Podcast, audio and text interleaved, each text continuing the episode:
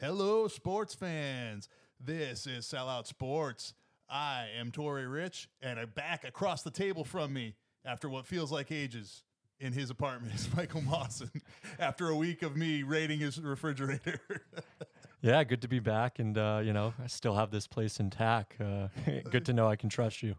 yeah, I mean, yeah, you haven't found any of the shit that I stole yet, so it couldn't have been that important. so, dude, how was Nashville? Uh, yeah, it, felt like a long time for sure. Uh, it was it was really fun, really fun. Um, my friend moved down there, got to kind of, you know, I've never been to Tennessee before, so it was really cool. Spent you know just a weekend down there, but a lot of country music, a lot of Morgan Wallen was being played, uh, a lot of Shania Twain. Um, Was I right? Did you did you hear the same 300 songs over so? I like I, mentioned that to my friends and they were like, yeah, probably, you know, but like one of my friends has been been there before. Like I said, one just moved down.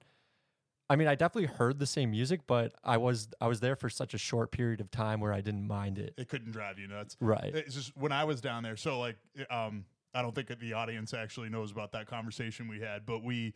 So there's basically like there's some sort of licensing deal on Broadway, like the main the main strip in Nashville, where like the bars can only play certain songs, and even if you're a musician, you can only play certain songs, and it's. Yeah, I, I forgot to ask anybody down there, but If I were a bartender, I just feel like I would. I don't know. I'd because you can't. It's not like you can put earplugs in. So like you're just gonna li- like that's that's torture. That it's a literal torture method to make somebody listen to the same song over and over. and then you think about like so like the pedal bikes, right? Like the main touristy thing. We did that, and uh, I thought it was going to be kind of like a gimmick. It I had a lot of fun actually, but you know, I um, me and my buddies were talking to like the tour guide. He's around our age, probably a year or two younger, and uh, he's like, "We're like, do you get tired of this music?" And he's like, "I just have like a playlist for like six and a half hours that I just cycle through," and I don't know, man, I couldn't do it, but uh, Yeah. good for him. I don't know. Yeah, there's also like it's very not pedestrian friendly there. We I know. we- we- I saw somebody eat eat shit on one of those one of scooters. the- yeah, yeah, the I, I actually didn't see it. To be fair, my my buddy did. We got out of the Uber. I heard it. the woman was down. You know, you know the pink shirt, like the bachelorette party, whole thing. Uh, Middle aged woman, and then I was like. My, my buddy was like, "Stop! Stop staring! Like, like we're gonna leave." Like, he's it. like, he's like, just leave her. I was like, I feel, I feel bad. Oh man, dude, like it's just like a recipe for this. I don't know how. I don't know what the statistics are, but people there must be people getting hit. That's actually those- the first thing. Like uh, my my uh, my brother's friend was like, "Don't do it. Like, don't do it." Like, and that was like, that was before I had plans to go to Nashville. This was like a couple years ago. He's like, "If you ever go to Nashville, do not get on those scooters." I was like, So- "Noted." Yeah, the, the locals know. So anyway, so welcome back, sir. Yeah, I mean, you almost got Wally pipped because uh, you know a little bit of nepotism. My, my little brother and uh, and- yeah, and- yeah. I'm happy they're able to fill in. no, that's. I mean, hey, the next man up. That's that's the mentality, right? We gotta. The show must go on. So uh, anyway, good show coming up though. Uh, I mean, lot to cover from the NFL, so we're gonna we're gonna get through it in an expedient manner. I mean, just I mean, football. We're we're in the middle of it now, and there's there's drama afoot. We're literally in the middle of uh, the later Monday night football game right now. Rams are giving them giving the Bengals a game up nine six Yeah. uh, midway through the third. Um, yeah, e- Eagles defense look nasty. Uh, hopefully, yeah, hopefully we're watching the return of Joe Burrow. I, I, I mean, zero and two Bengals. Yeah, I- gotta- yeah. I think we'll both, you know, we'll touch on it later, but they're not in zero. and- They're zero and two, but like uh, I'm not pressing the panic button. No, no. I mean, zero and three. Now we start to worry, but Yeah. yeah. But yeah, uh, Joe Burrow got the Bengals inside the twenty, down nine to six. Uh, yeah. Gives Anyway, Ja'Marr Chase for nothing. All right, like, yeah, let's get into the show. yeah. So uh, anyway, a very. Uh, I'm telling you, man, I'm growing as a person, and we, you know, we we continue to to cover this, but. Broncos at Dolphins, and I'm telling you, I I loved it. I didn't get to watch um, every single play, so I watched the YouTube recap, and obviously looked through the box score and everything. And I'm t- like, 70 points doesn't upset me because first of all, five rushing touchdowns. Second of all, it's beautiful all around. They the Dolphins put up 70 points on the Broncos, a, a defense that was like one of the best defenses in the NFL last year. I don't know what's going on there in Denver right now. Nothing good. Uh, Nothing no. good. And I'm glad that you like this game. I was um, much like the college football game in I think week one. I- Colorado TCU. TCU, yeah. yeah, Uh, We all know how you we both feel about Colorado now, but uh, I was I was like, is Tori gonna like this? Um, so I'm glad. I'm glad. I mean, it's just it's just beautiful offense. Yeah, Um, and they do this without Jaylen Waddle on the field too. I mean, it's. The, I mean, the only thing that I can I can say I hate about it is it's Tyreek Hill and just like That's fair. he is a piece of shit, and so I, I is. like he's gonna have to do a lot to erase that, and I don't know if he ever can. So, um, but yeah, that being said, he is incredible, and he is the best receiver. The, the Chiefs still won the trade because guess what? The Chiefs have won a Super Bowl and the Dolphins haven't, so they won the trade. But you know, man, he is good. Yeah, I mean, he said he wanted. I'll, I'll say it again. You know, he came out and said, "I want to do. I want to rack up 2,000 yards this year," and he continues to play like somebody that is hungry to do that. He might do that, and he might continue to prove my point that a 2,000 wide receiver still isn't going to get you isn't going to get you a Super Bowl because like because you have to win games you have to win games in January. So unless the Dolphins have home field advantage, which is a possibility, but if you, and even then, like You know how I feel about this. If Tua stays healthy, I think they do. I mean, maybe, maybe I, I don't know, but I, you have to be able to win weather games, and can they can they do that? I mean, you know, Tyreek Hill's still you know very slippery. You know, I'm not saying you know because it's wet on the field, but I'm saying he's just he is hard to bring down. And then they kind of have like a like a clone of him in De'Von A A chain Uh-oh. A chain. I don't know. Uh, I, we You're braver than I am. This, yeah. I, I think it's Achon, but I yeah, Ach- Achan. Yeah, Achan. Achan, Achan. Achan, Achan.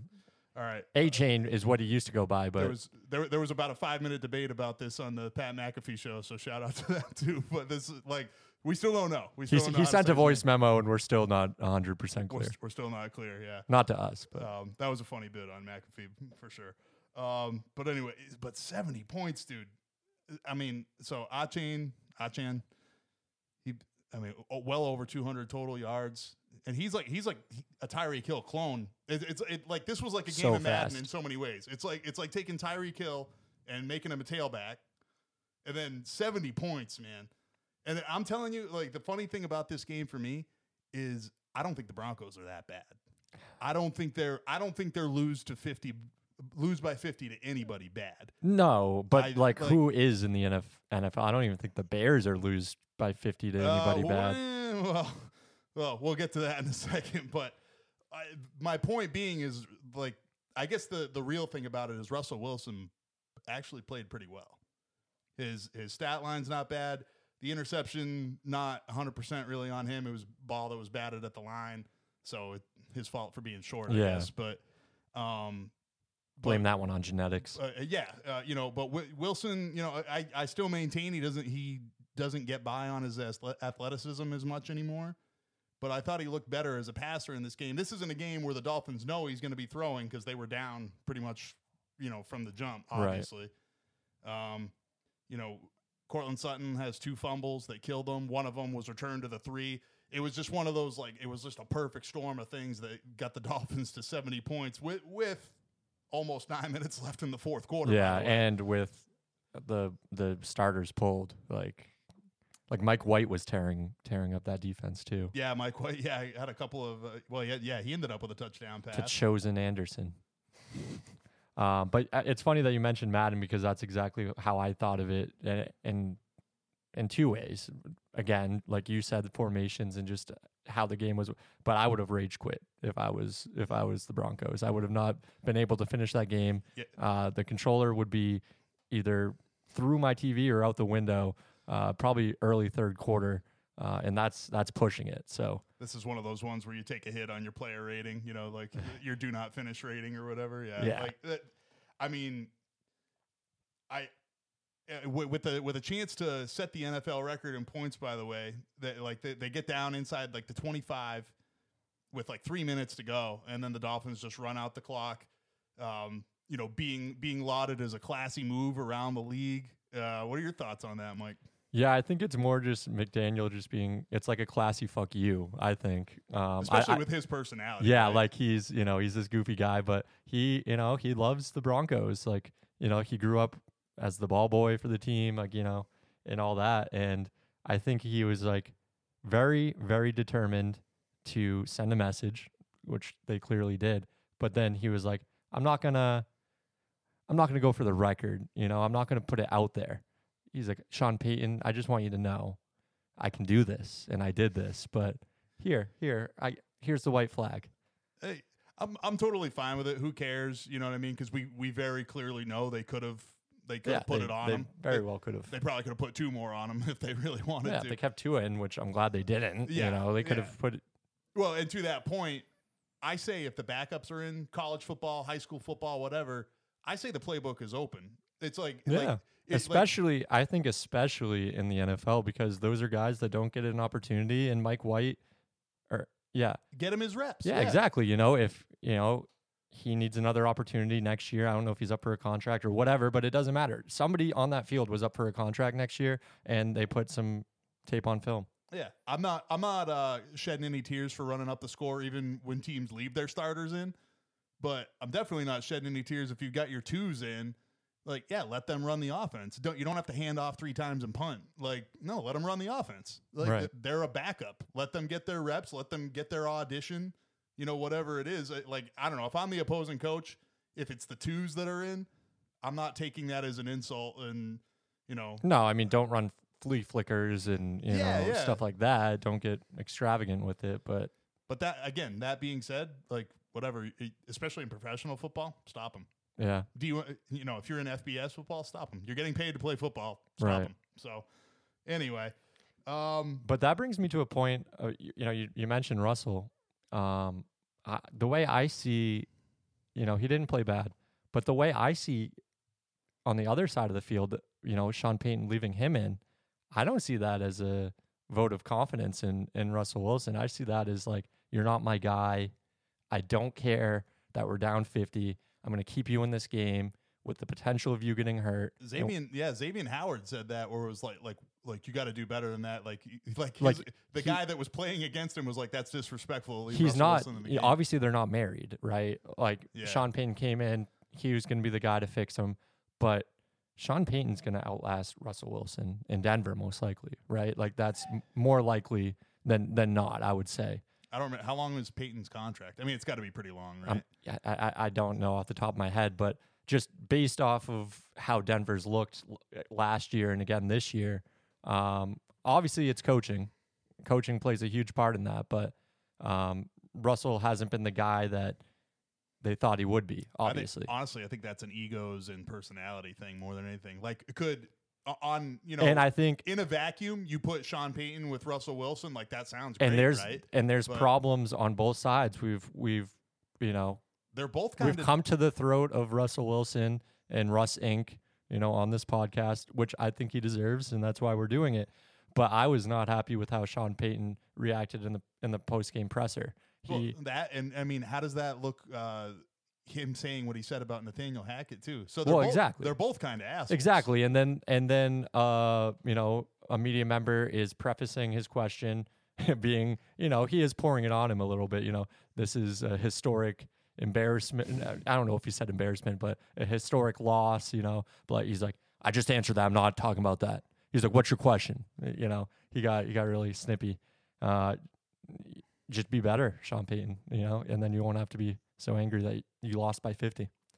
Yeah, I mean, and honestly, like this is because of what you just brought up. It makes me kind of rethink. it. I like I was thinking about it. I was like, like the Broncos could still be a playoff team if Russell Wilson is playing like this. And Cor- like Courtland Sutton's two fumbles were killer, and then And that and They- the thing and is they- he's the he's their only target right now too. uh, well, they you know still got Jerry Jeudy. Um, yeah, he hasn't really impressed. I mean, Mims is, has has shown like big play potential as a rookie, but nothing like consistent. You know, the the thing is is the Broncos are 0 and 3. So is Sean like the Broncos aren't going to be bad enough to be the worst team in the NFL. There's no way. Um, yeah, I just- but but could they be bad enough and could Sean Payton kind of massage this that they're bad enough to be in striking distance to trade up for number 1? And then that's actually a situation that Caleb Williams might actually want to be in, right? yeah, I don't know, man. I I defended the Broncos all of last year. I don't know how much longer I can do it. Uh, If it's one more dud, I don't know who they have week four. I don't I don't have the look ahead in front of me, but I think one more and I'm fully out on on the Broncos. They have so much talent. I understand it, but it's just like at at some point you are what you know what you are. Well, yeah, and I- and they could be they could they be bad enough for a top five pick? I mean, it it took quite a bit for the Panthers to, to trade up to one with the Bears this year. Yeah. Um, but so like, could they be bad enough? But that was from nine. I mean, if we say Broncos five, six to trade up to one to get to get Caleb Williams, But just like, listen to that though. The Broncos being fit the fifth or sixth worst team in the NFL with, with one of the highest paid quarterbacks in the NFL. I know. and um, coaches. and Like they the- traded for the coach. Yeah, and well, and, and just what about the dead cap money on Russell Wilson? he I mean, can't be. He's still- tied to them through 26. Is, is what I heard. Yeah, unless they want to eat, you know, I think Like that's Close when they can. Like that's like full dead, dead cap essentially. It- Yeah, uh, no, it's like it's uh, it's close. It's close close to a hundred million dollars. Yeah. so, It's um, I don't know, but I think the story though, again, I think the story should actually be how good the Dolphins were. Um, and you know, but really on both ends of this, right? I I still I'm not I'm not say, I'm not saying the Dolphins aren't scary. I'm not saying I want to play the Dolphins right now, right. but say it with me, Mike. It's never as good as it seems It's and never it's never as bad as it seems. Okay, so hey, the I think the Broncos, I think the Broncos still could bounce back. I think this is the kind of team that could, but it looks it looks really bad right now. I just don't want to get fooled And- uh, t- Yeah, two years in a row because I was saying that early in the season last year too. But I, I, I do get what you're saying. Russell Wilson was still fighting. That's all I'm saying. And as much as I don't like him, like hey, he he looked he looked good in that game. Um, moving on though to a team that is definitely. I, I mean, they got to be the favorite for the number one pick now. Oh, oh, Uh, without a doubt. the the Bears are an absolute train wreck, and I so so I said to the to the kiddos to to Jake and Tim when they were on, I was like, you know what, I could see this being the game where the Chiefs take them lightly. To their credit, they didn't. the Chiefs came out and Not with and Taylor on in that box. No No, way. that, you know what? That's what I think it was the Taylor Swift bump, right? Um, but yeah, the the Chiefs came out and put it on them, but the Bears look so bad, and this is the first time I've watched Fields closely. Of course, he only, but before the two minute warning, he had only thrown five passes, Mike.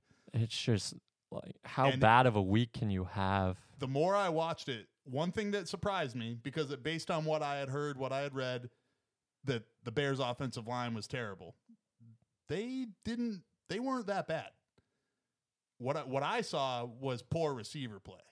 Um, is DJ Moore a good receiver? Sure, but he so Fields actually threw him a dime. You know when it didn't matter, the game was already either twenty four nothing or thirty one to nothing. But he threw him a dime down the sideline, split the corner and the safety cover two, and it just goes right through Moore's. I mean, he couldn't have thrown it any better. Yeah. Um, I think it's two. No, He had a nice. he then- did have a nice catch on the on the sideline as well, but I understand. um, Claypool did too. Actually, on the very like, I think the first play from scrimmage. Actually, no, the Bears' first play from scrimmage because Fields was running around in his end zone and rolled out right. And anyway, so, but yeah, Claypool uh, needed to come up with a deep ball right after Moore's uh, drop. It was kind of like watching in a baseball game when like the pitcher would have been out of the inning, and then like, Yeah. and then he gives up a home run. Immediate. Yeah. So Fields throws an interception the next play after Moore should have had that uh, should have had that catch, and then the next drive with under you know it's like two minute drill kind of thing. Fields tries to go deep to Claypool, a ball that Claypool should high point come down with fairly easily. Actually, he's one on one, doesn't come down with it. Um, there was a there was a third and four with the game still in question, like early on. I think they were they were either down seven to nothing or fourteen to nothing, and there was a third and four. Chiefs showing blitz, and just nobody nobody was like an, an early hot option for Fields. And so I think Fields holds on to the ball too too much sometimes. But like there was a play that I watched, I was like, that's not Fields' fault. Like sometimes he's looking at the rush and he's and that tells me he's looking to run too early sometimes. And I and again, I didn't think the line was that bad in this game. Like I'm not saying they were great. But So one thing I I saw Darren Orlovsky kind of breaking this down a little bit earlier, and he was he actually keyed in on uh, the O line, N- not shitting on them, but just saying they never doubled up Chris Jones, I guess, like at all. And Chris Jones didn't actually. So I, I, I admit I only watched the first half because it was thirty four nothing at Yeah. halftime. But so I didn't get to watch more of Fields passing. But I, yeah, I feel like you know the, most of the starters are probably out for the Chiefs by that point anyway. I don't even know to tell you the truth. Um, Jones Jones got one sack. He didn't really wreck them that much, and they and I did see them double him in pass protection a little bit. Okay. Um, but I, But know, that I has just- to be in the back of your mind if you're Justin Fields. Like, sure, you have confidence in your guys. I, actually, I don't know if he does because he's one of the most sacked quarterbacks since he's gotten to the league. Uh, I know you just said they played well yesterday, but they played adequately. Yeah, you was- see Chris Jones on the other side, and you, you know, you're you're getting knocked down eight nine times a game. That has to be in the back of your mind a little bit, which is I know that's kind of a loser mindset, but I, th- I do think you have to I- account for that. here's here's the thing is there have been quarterbacks where we've said like oh yeah like having a bad line in front of him ruined him and everything like that we've seen other quarterbacks survive it though so like i feel like no matter what the great ones are gonna are gonna come through like peyton manning peyton manning had a miserable rookie year and he was still peyton manning i mean it's just Yeah, thirty three interceptions or something like that. yeah, and got the shit beat out of him Yeah. too. By the way, Andrew Luck got the shit beat out of him almost his entire career. So this whole like, if it shakes their confidence, well, lots of things would have shaken their confidence. So Yeah, but you mentioned Andrew Luck. You retired early because, it, like, you know, that, that's a big part of why he Oh, sure, retired. but yeah, but it didn't. I don't feel like it affected No. his performance. that's true. That's true. So listen, like, I'm not going to blame it on. Listen, I I just watched Travis Kelce block the Bears' premier pass rusher. They just went out and signed the Bears. The Bears looked like they were going to be good on defense. They signed a lot of names. They have uh, Tremaine Edmunds, not Terrell Edmunds. Tremaine Edmunds, Tremaine. the linebacker. hmm They went out Yannick Ngakoue, and so- so it was Ngakoue got blocked one on one by Travis Kelce. That's embarrassing. Like, like You're not going to hear that line a lot. That Travis Kelce's blocking somebody. And let me give credit to Travis Kelce, by the way, because like a lot of people probably think I hate on him because I say he's a wide receiver, but he is. He's a big wide receiver. Okay? He is. That's how they use him. You know what I mean? But he actually is a good blocker when it's time to block, His girl was up in the stands. He, you know, he needed to impress. dude. So, but he's no shit. He blocked. He blocked Ngakoue one on one, and it ends up being a 37 yard pass down to uh, Justin Hunter, Justin Hunter, right? Or Justin Justin something, one of the Chiefs receivers. Justin, Ro- no, Ross was the uh, Watson. speedster. Watson. But they have Justin Hunter, the Tennessee guy that had the bad back too, right? They have both. Yeah, I think they have both. But it was yeah, it was a pass to Justin Watson, 37 yards, hits him on the sideline. But it was just but what I noticed was Ngakoue not winning a one-on-one with a tight end who's not even like a quote unquote blocking tight end. So the the point is is like the Bears are bad in every phase of the game. If you took Justin Fields, I, I feel like we could play this game with almost the, the, the 49ers are the perfect team to do this with. Because actually I'm not I'm not blown away with Brock Purdy. I'm not saying I don't like him, but I'm not blown away with him. And I think it would be a mistake. I pay- think he's kind of what the Niners need is a game managing quarterback. Sure, I think he's good at that. but, but that's my point. So like if we take we, we could do this with every quarterback in the league, I think it would be a good I think every a lot of people do. They're like, let's just plug him into Kyle Shanahan's system. Yeah, it's like a fun thing to do. Well, it's not even that. It's plug him into the, the roster around him and Kyle Shanahan's Right. system, sure. But you know what it is? I think Brock Purdy is he's the what is he? The, the Mendoza line for quarterbacks, Mm. or the you know the, he's the middle of the road, right. you know, and surrounded fair, by, yeah. surrounded by that roster, he looks like a stud. I just like in this Giants game this week, I didn't see him have to do anything crazy. But again, to his credit, he doesn't make the big mistake either.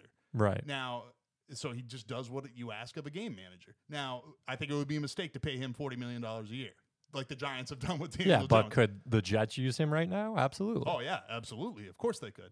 Um, so my point being is, if you take Justin Fields, you give him Kyle Shanahan coaching, which he's definitely not getting, no. and you and you put him with that talent. To, I mean, especially with his legs, you know, in a in a system where he can run a little bit, and Right. Like, oh, And man. that's why Trey Lance was so it's yeah, it's so funny. but but again, Fields turns the ball over, and and that's on him.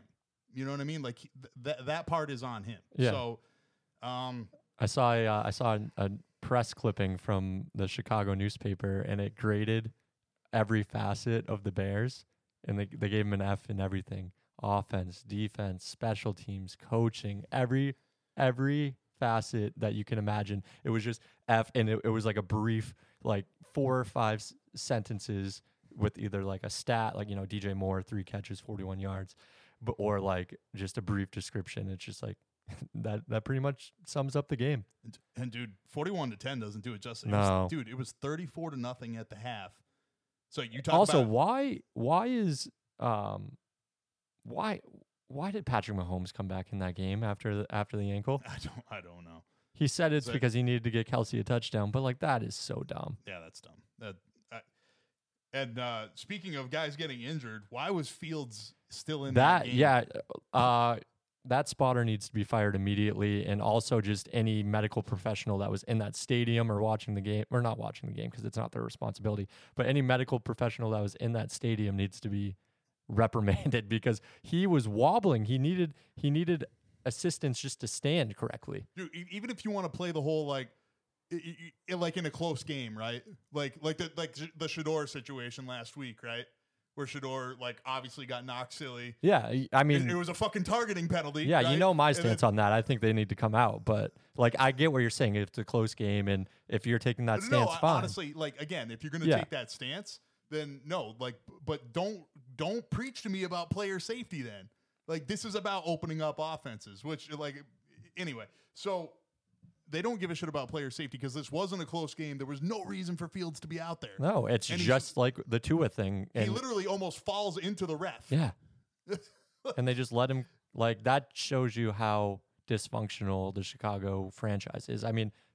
I don't have to mention everything that happened, you know, in the past week between their defensive Well, the, coordinator. well, the spotters are. I mean, yeah, the Chicago's the spotters are independent. no, I understand that, okay, but I'm just, I'm just saying, like to have the coaches see that, and I mean, True, true. you know, Uh, yeah, for DJ Moore to be the only one that I mean, he he literally almost wobbled into the ref, and the ref doesn't say like, "Hey, man, you need to get off." the-" Come on, man, really? I mean, we we're not even that far removed from Tua. Like, you know, last year, I mean, Tua Yeah. was like in grave danger, and they didn't do anything, It's- and we just don't learn from our mistakes. And there's another one, Andy Dalton, same thing. You know, backup quarterback for the Panthers, he gets absolutely rocked. And dude, if you miss if you miss a guard like in the trenches getting knocked silly, I can understand. Right, How like do a they lot miss going quarterback on out in the open with 18 camera angles on him. Yeah. All eyes are on the quarterback at all times. Like, I don't know how the umpire misses it. I don't, no, sorry, no, sorry. The referee's the one behind the play, right? Right, right, I don't know right. how. So I don't know how the referee misses it. I don't know how the spotters miss it. like his own coaches. Yeah, Like, so player safety, my ass. You guys don't care about player safety. it's gross. Um, I don't know. So, long story short, uh, Fields shows flashes, but everybody shows flashes at times, right? That's why they're in the NFL. I, I, I'm tired of hearing excuse making for him. If you are if you are truly great, you will overcome a bad roster around you and even bad coaching around you if you're that good. Uh, yeah, Like- again, we we talked about it in the preseason. I just feel bad for all the hype that he got because it, he was he is just like, why did they hype him up like that? I I really don't understand. He, uh, you know, it was a pass behind the line of scrimmage to DJ Moore, and DJ Moore Yeah. ran it for a touchdown, and then he became like an MVP candidate overnight. And it was just like he's it was set up for failure from the start. I, I, I totally agree. It's just like they, I don't know. It, it might be the curse of being in a big market, too. Yeah. Or and, a, and, like a that's just storied franchise. and- starved for wins for the last decade. But you look Like, at it, and there's never really been a great Bears quarterback in general. So maybe that's plays a part too. They're just so hungry for one that they they'll try to build up anybody. And again, I don't think like in the right system, like you just said, I think Justin Fields could be a very good quarterback. Uh, You know, he does have to take care of the turnover, like take care of the ball more. But Shanahan's a good one too because Shanahan is a micromanager, right, and so he kind of like, like that's why he he made Goff good at a young age. Goff is good because Goff is good now, but Goff wasn't that good in the beginning, No. and he he got him to a level at a young age, you know, because because he micromanages his quarterbacks, which could be an argument against him in tough games, you know, like you know. Conference championship level games. Maybe that's why his quarterbacks don't perform. You They know, when, when things get tight, right? Like I don't know. Um, the more you talk, the more Kirk Cousins just has to has to go to San Francisco. Right. I mean, it just. Well, I don't know. Kirk, Kirk Cousins is the next Matt Ryan, but also maybe Kirk maybe Kirk Cousins needs to go to New York, which is something you know. I don't know. We could we could re- we could circle back to that one because I said that after week one, right? Yeah. But I mean, it Call seems like Carson a- Wentz. Just get Zach Wilson off Oh, the field. No, I I don't know if you're going to do any better with Carson Wentz. His Uh, ceiling's a lot higher than Zach Wilson's. You have to give him that.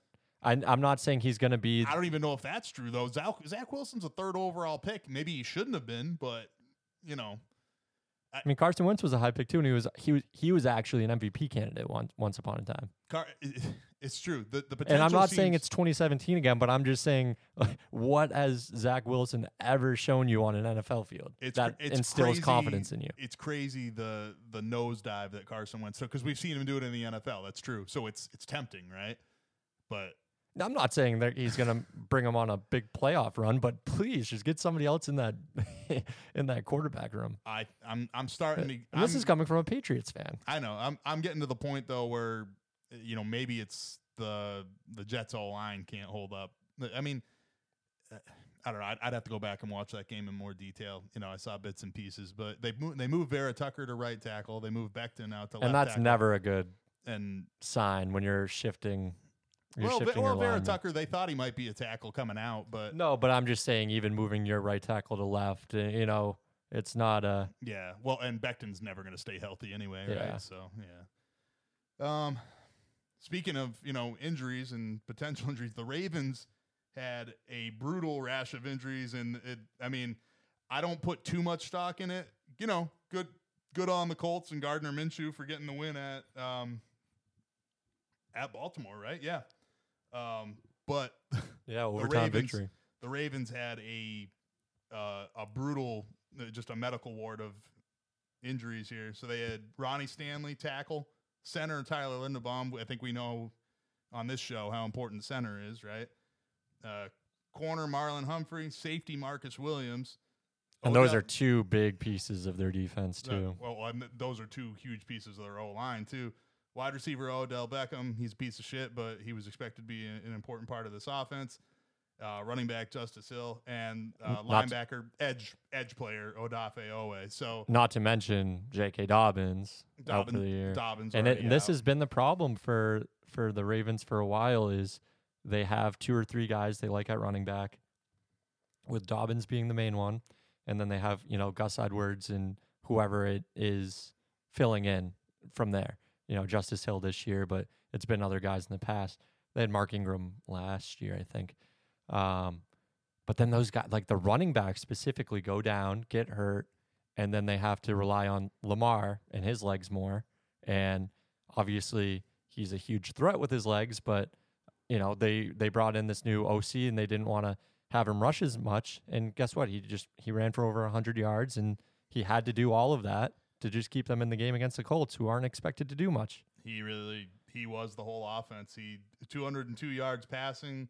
Um, He had like a seventy percent completion percentage yeah, he's too. 22 to 31. Yep. Um, sacked four times, but yeah, 14 carries, 101, two two touchdowns on the ground.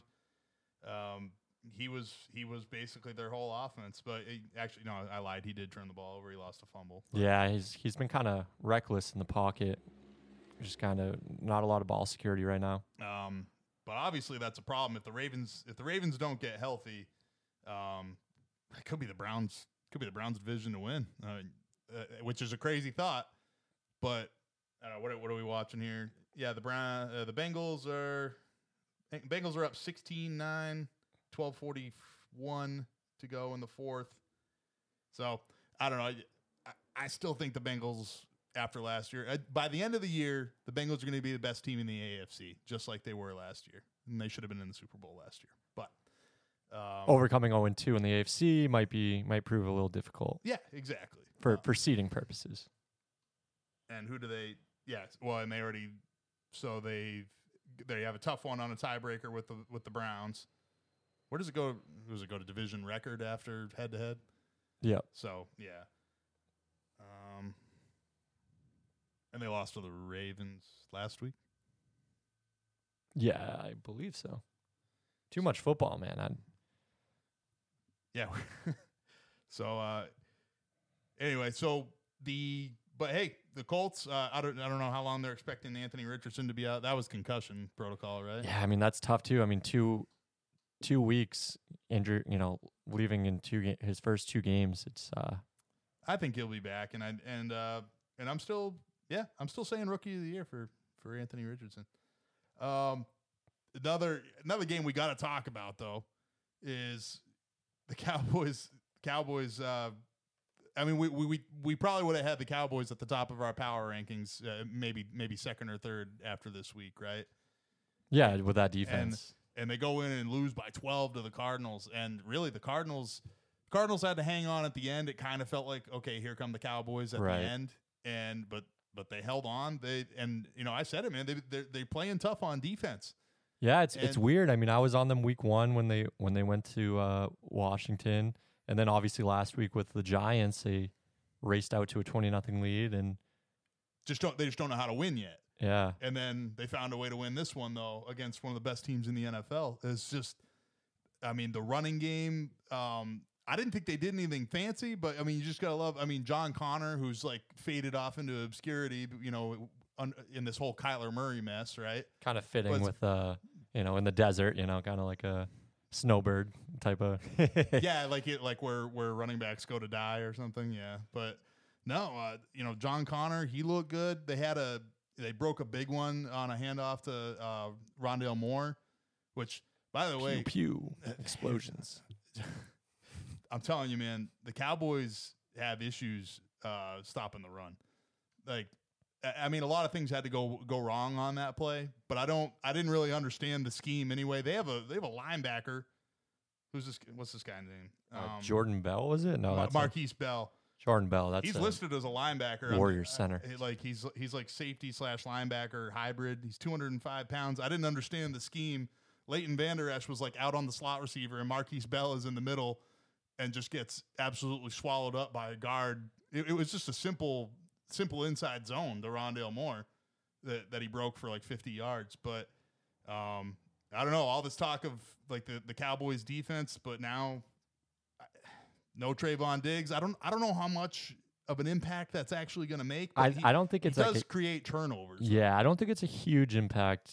More because of Gilmore. Like if Gilmore wasn't there, I think it would be a much bigger deal. But um, you know, he's still playing really well. He was one of the highest rated cornerbacks last year in coverage, and I mean it's a it's a loss, but I don't think it's something that can't be overcome. Um, for what it's worth, the Cowboys had injuries on their line too. Tyron Smith did play, but Zach Martin, quite possibly the best guard in the NFL, didn't play. He- Ty- Tyler Biadasz, who I was just uh, singing his praises for his hustle play last week, he was out. Again, center being out is that it's tough. I mean, that's like that's the guy that makes the calls, and like Zach Martin got he he, he was hurt last year too, right? uh, Martin. Yeah, I think Martin's had um, some some injury. some injury issues over, but I don't think he, he's missed extended time. But I could be wrong about that. Um, I don't know. Basically, you know, the other thing, I, like everybody. I, I, so I posted this on our socials. I think this is so stupid. This new trend of uh, maybe it's not that new, but taking taking a still shot of a horrible play by a player and making it look ten times worse. Like yes, Dak Prescott's in- interception with just over three minutes to go. Cowboys down two touchdowns. It's third and goal. Prescott threw an interception. It was a bad play. It was, but it it makes it look so much worse. Yeah, it, it when makes you it look can like yeah, when, pinpoint the worst point of you know you can't go through that progression like yeah Dak Prescott's not seeing it like that he's obviously seeing the play but y- you can't pause in real life Like, yeah, that's that's what it is. It's hitting pause and like, okay, now what do I want to do? Yeah. Like, oh, I don't want to throw there. No shit.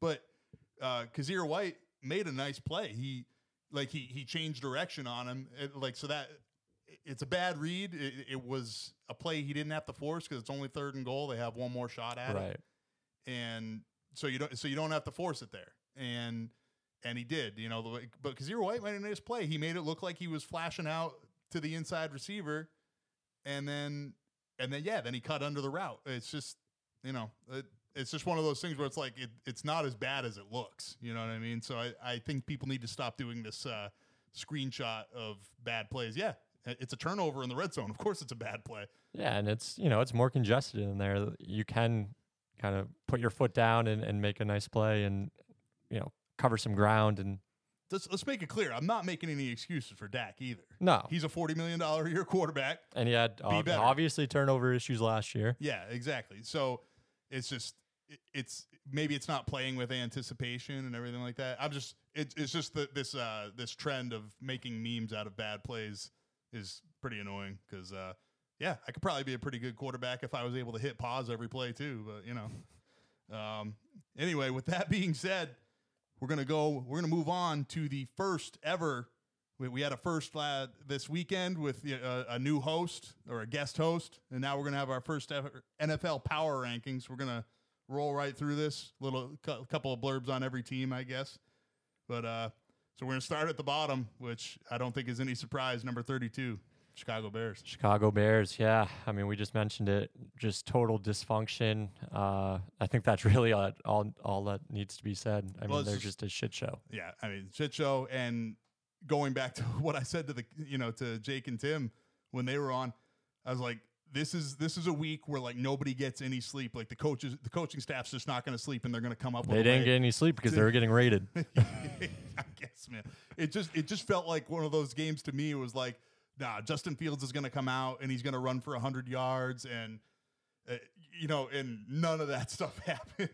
like they didn't have their best plays, you know, on third down. If those are their best plays, Jesus Christ, um, it it's it's just it is it's a mess, and I can't I can't see it getting any better. If it, like if they didn't if they didn't come out of that week with some sort of you know I don't know a renewed sense of like like us against the world that kind of shit.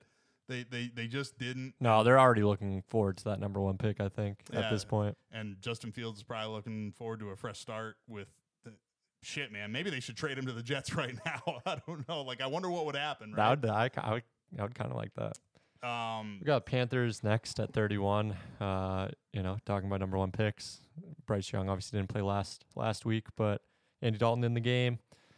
Yeah. Yeah, just not showing a lot right now. No. Uh, no, I don't think there was really high expectations. Uh, this is kind of probably where people thought they would be at this point in the season. I mean, maybe not fair to do it to uh, to Bryce Young, but already. Yeah, yeah, that's not- that's- the first overall pick. Right, right. I mean, we, we all know, again, the dysfunction and you know when you're when you're picking that high, it, it takes a little bit to uh, to overcome those things. Yeah. Uh, anyway, yeah, I guess we got to rat- rattle these off a little quicker, right? Yeah, Vikings, Kirk Cousins. I'm not a fan. Um, not much more needs to be said there. yeah. Then we got the Titans. Um, just an embarrassing loss to the to the Browns, and we're not doing this off of one one game, but they just really haven't shown anything offensively this year. Just a quick note: Did you see the one uh, Amari Cooper's no catch on the sideline that was pretty obviously a catch, and the ref is staring right yeah, at his it's terrible. feet? Like, dude, terrible. it's not even close. Like what? Like that's the kind of like refs should get fined for stuff like that. yeah, they should. That's brutal. Anyway, but it didn't matter. The Browns pounded them. Um, actually, like there was that, and then there was Deshaun Watson with his Backwards pass. ridiculous, yeah, like trying to throw out of pressure and didn't know what what He was direction all he was facing. he was dizzy. I think. Yeah. Anyway, didn't matter. Twenty-seven to three. That's how bad the Titans are. So that's why they're there. Uh, Raiders. I mean, just on coaching alone, we're gonna put them at twenty-eight. Josh Yeah. McDaniels, what are you doing? He did the Matt LaFleur. He, Uh, he he he did the Matt LaFleur play. They had a field goal like a minute prior, and uh, they they got called for the Steelers got called for uh, I think it was roughing the snapper, right? And uh, so they got a first down in the red zone, and then two twenty five left, fourth and goal from the No. eight. Not only that, I thought the roughing. So, okay, he he kind of tried to launch on the snapper. That one was a little bit understandable, but in order to keep the Raiders' drive going when it was twenty-three to seven, Minkah Fitzpatrick got called for one of the most ridiculous roughing the passers I've ever seen. He didn't fall on him. He basically just collided with him, and there was. It was so bad that what's his name? Uh, one of the ref officials, McAulay. Hmm. McAulay even said, like, yeah, there's contact, but when have you ever heard that? When have you ever heard that on a roughing the passer where, Yeah. where the like like the, these officiating guys like are actually coming out and, and calling out bad officiating? Yeah, Holy crazy. shit. That's that's bad when when he got his he got his revenge. He got the uh, game sealing interception, I guess you can call it. I mean, they, they it was a long shot, obviously, for Yeah. them to come back, but Garoppolo was bad, McDaniels was bad, the Raiders are bad. It's it's not turning around there. and the aforementioned Broncos not good either. We, they come in at uh, 27 on our rankings. No so- need to beat that one to death. Yeah, then we got the Cardinals 26, Saints 25, uh, Colts 24. I mean, any, anything from that kind of middle group there that Uh, no, I mean I think the arrow's pointing up on the Cardinals. Dobbs, man, 17 to 21. Like uh, this is what happens when you don't ask your quarterback to do too much, do more than he's capable of. man's a rocket Car- scientist. It's like, uh, yeah, That's pretty cool. dude. I I, I kind of just I like Josh Dobbs and I'm rooting for him. And it's what I cool mean? that they're at 26 because they they were supposed to be 32 at this point in the year too. So Yeah. good for them. Well, I made it. See, I'm a meme smith. I, I, I'm going to start putting that on my resume because, see, you need to see Major League because you don't understand that meme, but someday. Um, One day, Jets have plummeted all the way to number 23. Zach It's- Wilson effect. It's, I mean, I'm I'm surprised. uh, At this point, it's like do something at quarterback. I mean, who's That's what I'm saying, well, the- dude. so Mike White's out. Who who is even the backup in New York now? Uh, it's Hang on, I'll look it up. I, I I've heard the name. It it's like a career backup that doesn't even get into games. Well, yeah, obviously. But- Um, I'm mad at myself. Tim Boyle, is that it? Uh, maybe. Hang on. Keep talking. Yeah. So I we'll we'll we'll go down to 20. So 22, we got Jaguars, 21 Texans, 20th Patriots. Uh, out of those, I think the biggest disappointment's obviously the Jaguars. People were talking about AFC Championship game, kind of contenders for them. Big big next step, but uh, Doug Pederson, there's like rumblings that he's not calling the plays, which uh, seems weird to me. Oh, I didn't hear that part. That's uh, that's interesting. They also gave up uh, 85 yard kick return to a fullback That was Who's- awesome. who's got some wheels. Don't He get got, me wrong. and he but he evaded three people Yeah. from like the 50 on. yeah, that Uh, anyway, who who- who's the Jets? uh, you were right. It's Tim Boyle. Yeah. So, um, So just a guy. Uh, yeah, so Jets go out, go out and get somebody. I mean, like at this point, like Robert S- Saleh was was saying, you know, you know, he's saying Zach Wilson's praises, and he's he's took uh took the foot off the pedal a little bit in the last couple of days. I think in his uh, presser today, he said that's a uh, who's their, whoever their general manager. He's like that's a general manager question about uh, Ooh, that yeah So, so passing the buck. there. yeah. Um, Because I think I think yesterday he said, you know, Zach gives us the best opportunity to win with the quarterbacks in the, in our room right now, is what he said. So he he kind of put it, you know, put off the pedal a little bit, and then today he really took it off. It seems like I say sign somebody, bring in a Wentz, bring in a. anybody. I- mean, I'm I'm still saying Colt McCoy. No, yeah, So, that's an um, upgrade. Um, if McCoy if McCoy's out there and wants to do it, but so bring in one of those guys, but give Wilson one more start because let's say okay, it's the Patriots, it's Bill Belichick, he destroys young quarterbacks, right? It's a weather game, so maybe maybe you make an excuse for Wilson one more time, right? Yeah, it's just like I'm again. I'm I'm done doing that with Wilson. I'm Yeah, done doing no, it with fair the. Broncos. Um, yeah, no, fair on both counts. Um, all right, so yeah, uh, Jaguars though, like I mean, actually have looked, you know, had looked good on defense. I mean, what they were doing to the to the Chiefs, you know, that's not that's not just the Chiefs being out of sync. It was it, it's Jaguars playing good defense, and they were for the you know for most of that game against the Chiefs. Really, all of it. They only gave up 17 points. Um, I don't know what the hell happened against the Texans. So like the Jaguars are a team to watch for sure. But the aforementioned Texans, CJ Stroud, like I mean, he's he's creating second guesses. I need I need to watch one of his games more closely to see you know what it is they're doing for. But the arrow's pointing up, man. I mean, He already I'm- has more 300 yard passing games than Justin Fields in the NFL. yeah. Oh yeah, what's, that was the other stat. Justin Fields has four games where he hasn't thrown for hundred yards. That's tough to do in today's NFL. I think he. This last game is probably one of them, maybe. uh, Um, but if not, I like yeah, like last year, his his like passing yards, like prop bets for a game would usually be like they'd fall like somewhere between like 114 and 137.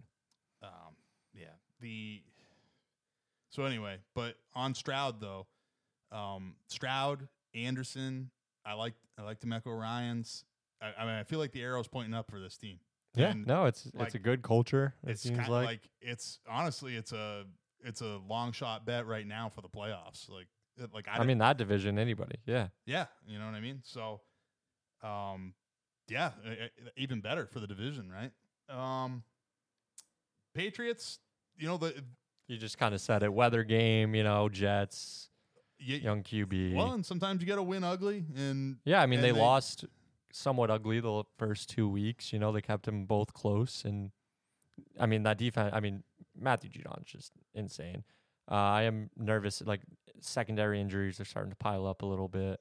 Uh, but I, I, I was talking to you. Their offense doesn't really seem too in sync. Max Max not playing bad, but the only time they really feel like in sync to me is is in the two minute drill.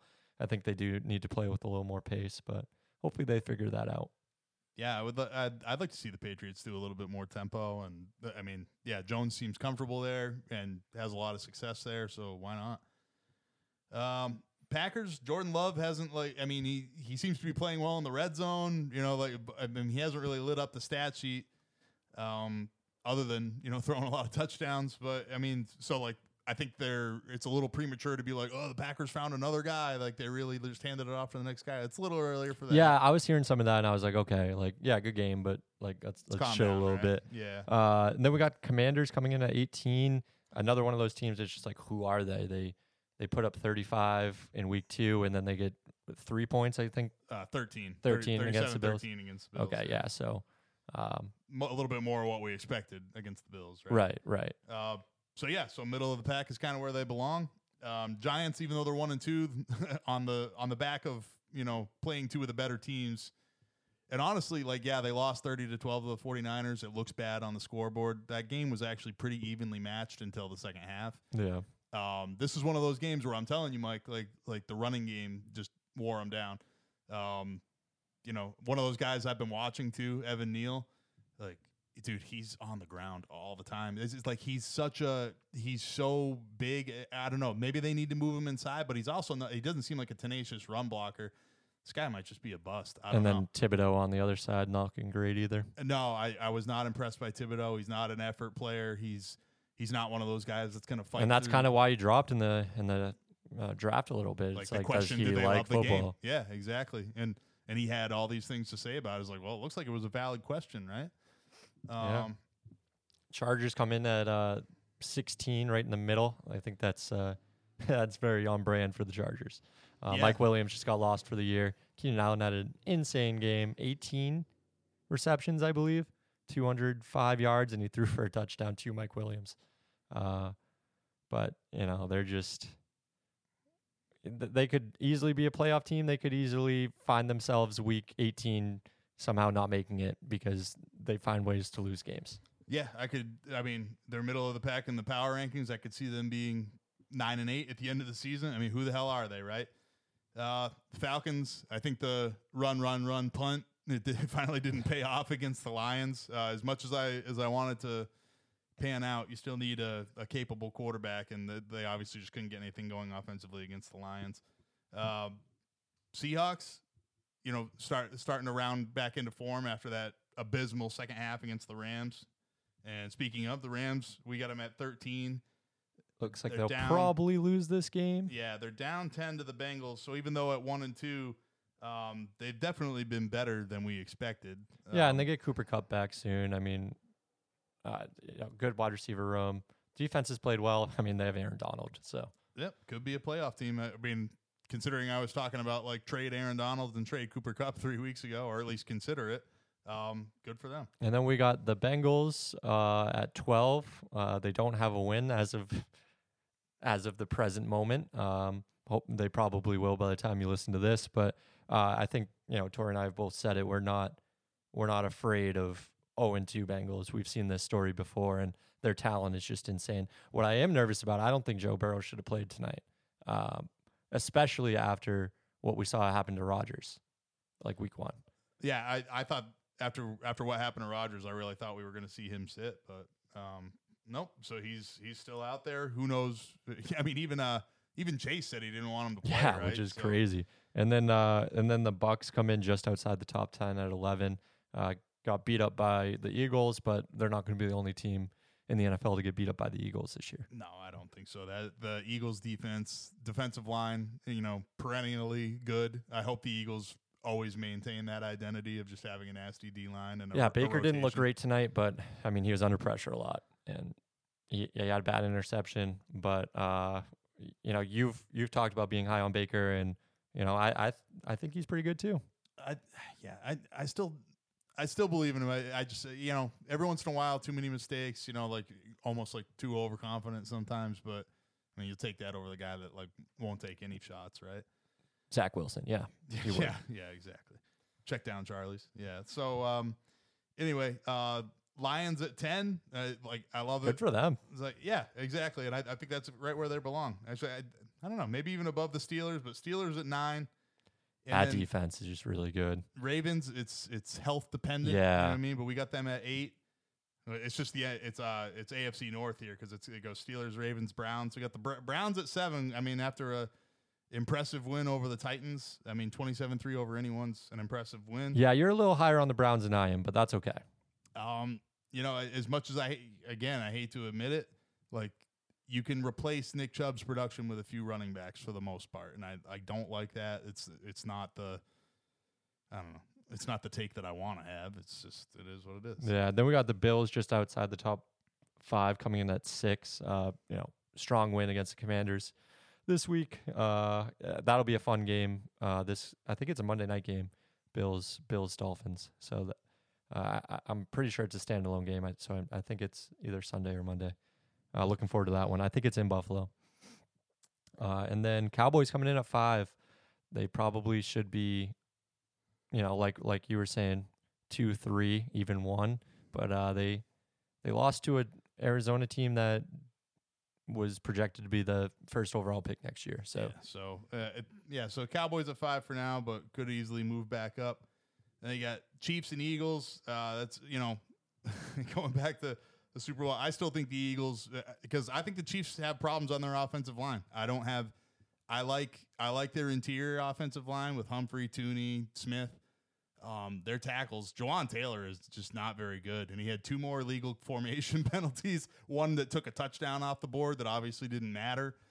Um, but man, I mean, at least he cares enough to cheat, I guess. Uh, like I don't know, but he and Donovan Smith are liabilities at tackle. hey, you got are- Lane Johnson was doing that tonight too. yeah, yeah, Lane Johnson's a cheater too. He is.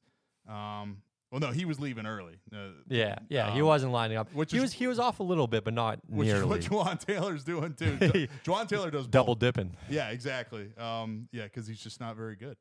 Uh, dude, I'm telling you, the Jaguars game, it had me it had me going back to coaching middle school football because he like he like you know went back in his pass set and then there was just nobody in front of him. There's nobody within like ten yards of him. I'll show you. It's ridiculous. And then they're like, but he's just like like standing there like Where is everybody?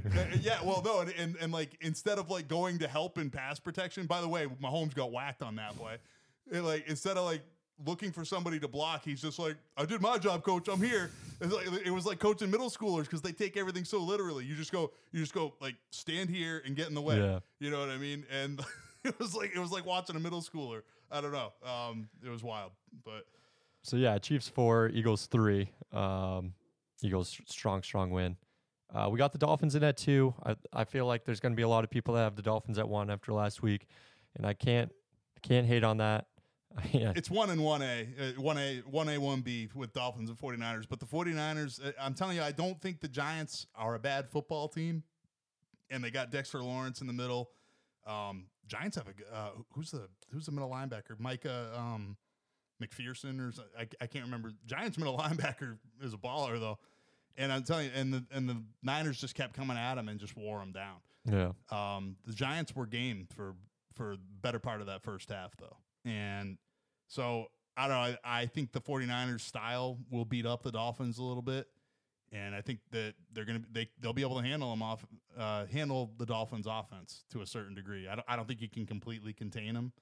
Yeah, it's Um, it's kind of like I mean, so the Patriots did the best job of that with what had three safeties the entire game, just kind of And I hanging back. And then if you do that, like they can just, you know, it was 25-20, but the Dolphins were in control of that game. They're just dinking and dunking, you know, like you, if you give them 14 yards, they'll take 14 yards versus Oh yeah, 50. exactly. And I mean, like, and obviously, run after the catch. They have Yeah. they have the guys that can that can tear it up like that. I mean, Achane, Achane, whatever. He's not going to get. But it, that's what makes it so interesting because so do the 49ers, right? Like McCaffrey and Deebo. And I, Aiyuk's not as much after the catch, but yeah, McCaffrey doesn't get the credit for being a power runner too. He is, yeah, he's like- powerful. Like, yeah, it's not like he's running, you know, stretches and, and outside zones every, like he'll go right up the middle. Yeah, exactly. So, and it's not like he's the only guy either. So, I think it's going to come down to the 49ers pass rush, which is why the Eagles could be a team that could actually, I think, hang with the Dolphins too. Yeah. Um, but man, uh, McDaniel McDaniel does a good job uh, scheming it up too. I mean, no look shovel passes and stuff. That I mean, Yeah, it's, or th- it's through fun to watch. two or through two touchdowns with his right hand, and he's a left-handed quarterback. Yeah. So that's just that tells you everything you need to know right there. So I don't know, a lot of stuff on film for people to think about with the Dolphins, but um, I don't know, I mean, We'll see. But right now, the top spot goes to the 49ers just because I guess we're giving them the bonus for being uh, obviously a little bit tougher. But again, I give credit to the Dolphins. Mostert, like he runs the ball inside. Those, I mean, I think those are the two clearly best teams in the NFL. Yeah. The t- two only teams that are hitting on all cylinders right now. Eagles have some issues on offense. Chiefs looks like they found it, but they found it against the Bears. So right. What does so that did mean? they actually find it? Yeah, so let's see, right? Um, I don't know. So that's our power rankings. 49ers take the top spot this week. Uh, maybe we'll re- revisit that in a few weeks, but three weeks is enough time for a little bit of an evaluation. Just to just to sum up the NFL, by the way, we're watching a bunch of rock fights. And Yeah, 19 to 9. I mean, honestly, I love it. I mean, the Eagles game was low scoring for most of it. I mean, 25 to 11, still not high scoring, but no, not at all. um like I love it. I loved watching the Dolphins put up 70, but honestly, most of these games were pretty low scoring. Um Yeah, I mean, uh, A lot of under betters are, are having a good time right now. 45 and a half was the line for this game, and it's definitely going to go under that.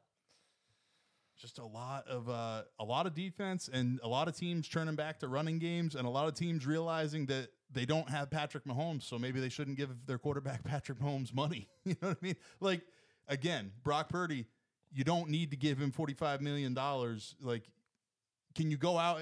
Is it hard to find a game manager? Yeah, but it, it would be a mistake to pay him that and not be able to sign. Nick Bosa and Christian McCaffrey and your top wide receiver, and you know, like that's a mistake. If you have Patrick Mahomes, give him Patrick Mahomes money, absolutely. But Yeah. it's like as much as I don't like you know his personality, he's the best. Like I don't like again, that was my takeaway also from the Bears game is good God, man. Like it was all three man and four man rush against him. I think they sent pressure once. And it's like I would I don't care what the numbers are. And I know the numbers are bad. The numbers are bad no matter what you do against Mahomes, right? But the numbers are bad no matter what you do if you're the Chicago Bears. Yeah. a- yeah, well, the numbers are bad no matter what you. And, and Yeah. like, I mean, no, I again, get what you're saying, though. again, the Eagles playing on a, a a representative NFL field, I think actually get some pressure on Mahomes with four last year. Again, not not an excuse for losing the game. I'm just saying conditions had something to do with it, just like if it was a rainy day or something like that. So, anyway, um, but yeah, I would I would blitz Mahomes more. I would I would blitz Mahomes almost every play, like whatever, because if you like Kelce and he and the rest of those receivers are going to get better as the season goes along. They're going to find open space, even if you drop seven or eight. They're always going to find open space, and he's always going to find them because he never looks at the rush. He's always looking downfield. Yeah, he's got a great presence in the He's pocket. yeah. so fucking good at it. And so, like, so I would rather. and he'll run up to the line of scrimmage and then force you to come up, and then he, but he won't cross it. Like yeah. I saw him do that two he's, or three times. he's a master at all of it. yeah, And so it's just, and you know what I would do? The funny thing is, is I would defend him the way Spagnolo defends a lot of quarterbacks. I would blitz with defensive backs a lot. yeah. You know what I mean? If I had a A Jamal, weak, weak side corner type of. yeah, you know what I mean. Guys that are athletic enough to run him down and and make a tackle in Were you gonna say. Jamal Adams? Is that- like if yeah. I had a Jamal Adams blitzing type, like yeah. Yeah. something. You know what I mean? So somebody like that. I mean, obviously a, a Micah Parsons can kind of can mess with him. I think you know, like man, yeah. Do they? No, they don't play, do they? I don't think so. I don't know. Maybe uh, I don't know. Maybe maybe like a, a Will Anderson getting after him though. Like you just you need athletic pass rushers and and the and Yeah, Myles Garrett. You see what he was doing this week? He was. yeah, the Titans tight ends followed him. Uh, it's, that's that's kind of embarrassing. He's been. uh He's just been messing with O O linemen all all season with between the crossover and that now. Like he's just having a time of his life. having a good time. Yeah, exactly. I mean, it's I like it because it's you're not. It's almost you know you, we have positionless basketball. Like now we have like positionless. Make football, defense right? fun Like, again, right? uh, yeah, I guess, man. Whatever, whatever works. Whatever works. Um. hey, we're talking about it. Uh. So speaking of line play, though, I mean, we we said this from the beginning. It like. I, I might have gotten on the Colorado bandwagon a little late. I'm not jumping off the Colorado bandwagon. I love Deion. I like what he's doing there. I'm here. Um, that being said, we said this from the beginning, and I, I told you this even after the TCU game. It was like he maybe Deion doesn't know O line and D line as well as he knows the skill positions, and I mean Oregon very clearly showed that that was the case. Yeah, So- it just wasn't wasn't pretty. Uh, how many times did Shedeur get sacked in that game? I mean, he just had no time. Yeah. I mean, Shedeur's passing stats, like at least efficiency wise, weren't that bad. Right. He's- he- yeah. I, hang on, I'll pull it up. Talk for a second. Yeah, I mean, 42 to 6. What was this? It was the spread was 24, I think. 21. 21. Um, I mean, it'll be interesting next week because that's exactly what the spread is for USC. Uh, I, I don't know if that game's in Boulder or if it's in the That- Coliseum. At, at Colorado, yeah. Okay, cool. Um, but yeah, man, I mean, th- we'll see. That's uh, 21 and a half's a lot for USC to, you know, they were they were flirting with Arizona State was flirting with a win on like their third string quarterback. Ended up being a two score game at the end, but ASU was right in there.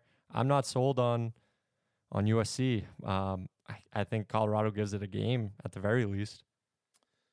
That's, um, hang on. Uh, I'm looking, I'm also looking up uh, Bo Nix. How old is Bo Nix? Hey, Bo Nix played against uh, Justin Herbert in college.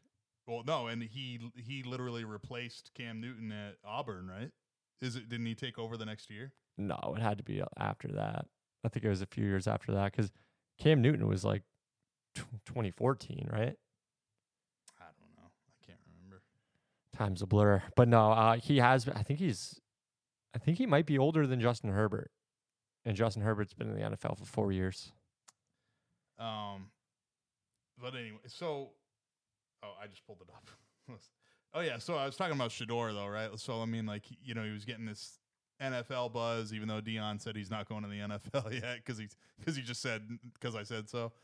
um, but Shedeur was 23 of 33, 159 and a touchdown. So obviously, uh, maybe efficiency isn't the word, but he just had no time. Yeah. And um, so maybe that whole I mean, did did uh did Deion actually sign off on that with saying Warren Sapp was going to come be? No, I think that's just a Warren? Sapp thing. This War, just Warren Sapp just said that's that's what I'm doing, and Yeah, uh, it's it's interesting because there's other guys that have tried that. There's other programs that have tried that. I guess I should say. Ooh, Rams are gonna make it a little interesting here. They scored a touchdown with 103 left. yeah. Um, onside kick gonna come soon.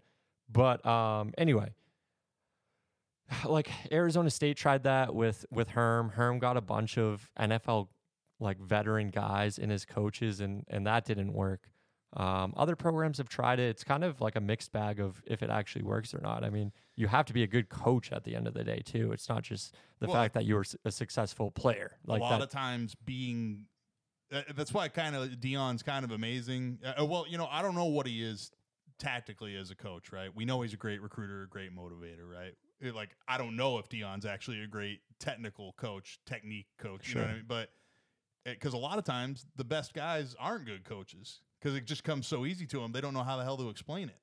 They don't know how to uh, how to right and and that brings me to nick saban because nick saban talks all the time about uh you know i think he was a quarterback in high school and then he was too short i think he played at kent state you know he played some low low level d1 and that he switched to dbs like he switched to be to be a de- defensive back and he had never played defense before and uh you talk to people in you know alabama or at lsu before or in the nfl before that um, like who are around Nick Saban, they talk about how good of a coach he is defensively because he had to learn. Like he learned on the fly, and yeah, he he didn't have the natural talent, and just yeah, he's gonna be a first round pick, and he like he loves coaching DBs, and yeah, we don't know if Deion is that. I mean, you would think that he would be, but um, uh, yeah, that, that, people talk about Deion going to the NFL already. I, I don't see that. I, I think he is great where he's at. Oh yeah, I think Like you just said it. He's a great recruiter. Why I think that I think why not have that advantage?